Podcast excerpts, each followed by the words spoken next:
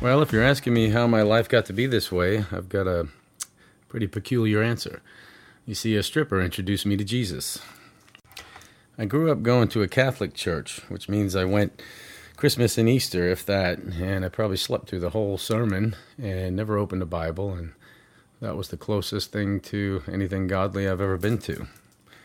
As I grew up, I got involved with drugs, drinking, and women, and just went down from there. So, fast forward to 26 years ago, I moved down here to the Carolinas and I got married, I got divorced, and I went back to drugs, drinking, and women, and it got bad. I learned how to cook the cocaine so I could smoke it, and I was doing it every day. I was killing myself. Well, I wasn't paying any bills. I could hardly keep a job other than the bartending jobs I got in a few strip clubs here and there. Just seems that that's the kind of people I started hanging around. And I was living in an apartment that I couldn't pay the rent for, and things were getting turned off, and it's funny how God puts people in your life that you least expect. Well, he brought an old friend of mine who happened to be one of the entertainers at one of the clubs I worked at, and she needed a place to crash for a while. So I said, Well, hey, you could stay at my apartment until I get kicked out. And she did. And little did I know that she grew up in a God loving, praying family. So she had information that she shared with me. And once in a while, she would try to talk to me about God and the Bible, and I would say, Look, I got big problems. I don't have time for that. I got to try to work this out. And she left it alone for a while. She didn't push it, but she was there with me, and that's what counted. So one day she invited me to go to this church with her, and I agreed. I said, What could it hurt? And it was a place that I've never seen before. I'd never seen a church like this. I walked in and it was big and beautiful. There was a hundred people in the choir. There was drums, guitars, keyboards, a horn section, and people, hundreds of people that were just happy. They had their hands raised in the air. They were singing. They were dancing. They were happy. I've never experienced anything like this in church. What I knew about church was you sit, you be quiet, you listen, and that's it. But this place was different. So I decided I'd keep going. And I kept going back. And I kept enjoying the show. And I kept listening to the sermons.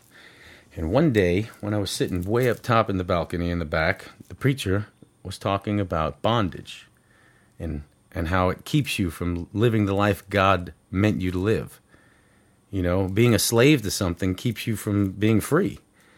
And I didn't really understand it all, but I felt that there was something in my life that was keeping me from living the way I needed to live. And it was my drug addiction and drinking and everything else that was going along with it.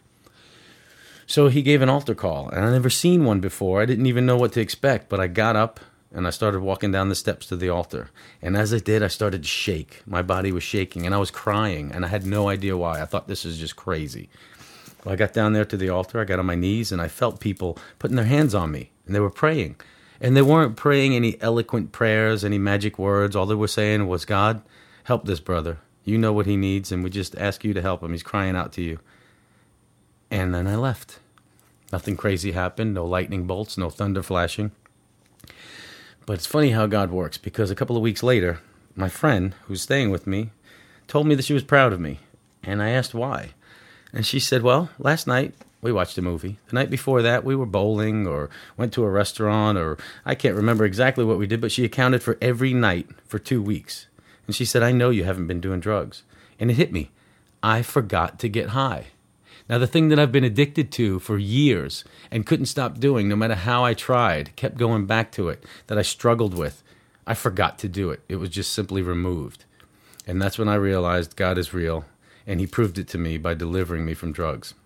Now, I'm not going to say I was completely off. I attempted a couple of times after that to go back to my old lifestyle, but it just wasn't the same. I just couldn't understand it. It was a miracle. And eventually it dissipated. And I see people all the time now, and they say, Oh, it would be so nice to do this or do that one more time, but I can't. I'm going to fight through it. I'm going to fight through it. Whether they quit smoking or drinking or drugs, they might see somebody having a drink and say, Oh, I wish I could have a drink, but they're struggling with something. And the difference to me between quitting something and being delivered from it is there's no more fight to fight. It's gone. God just took it away. So, 20 something years later, here I am, still a member of the same church and uh, attempting to start this ministry that you're listening to right now. and uh, loving life and loving God and loving people. And like Jesus said, those are the two most important things love God, love your neighbor. So um, keep listening and uh, love God and love your neighbor. Amen. Until next time, follow the breadcrumbs. Like us on Facebook, subscribe to our blog, and visit our website, breadcrumbministries.com. Listen to our podcast, donate to our ministry, or shop.